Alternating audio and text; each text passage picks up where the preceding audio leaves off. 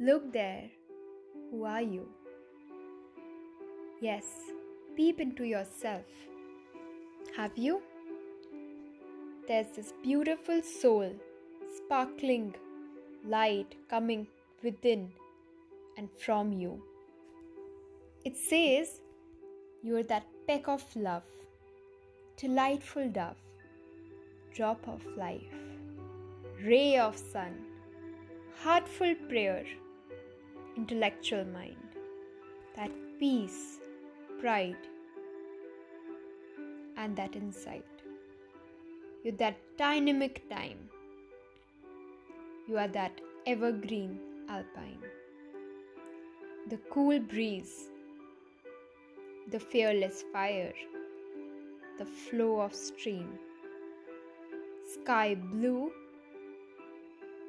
and nature's beauty. You are all this.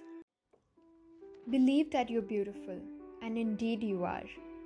But there's one thing that I want to tell you never believe that you're more beautiful than someone.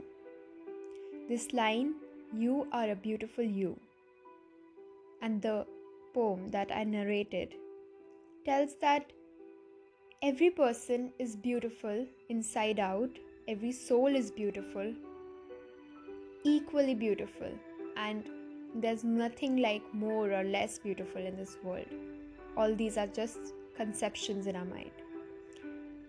So, beauty, first of all, cannot be measured. Second, that if you feel that you are more beautiful or less beautiful, you're wrong. Because you are a beautiful you is not giving you an indication that I am less beautiful or I'm more beautiful. There's no I here.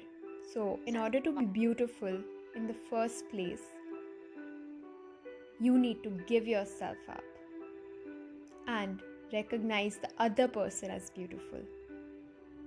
Once you see the beauty of other, the beauty will automatically come to you. You are beautiful not because of I, but you. Think again and practice it.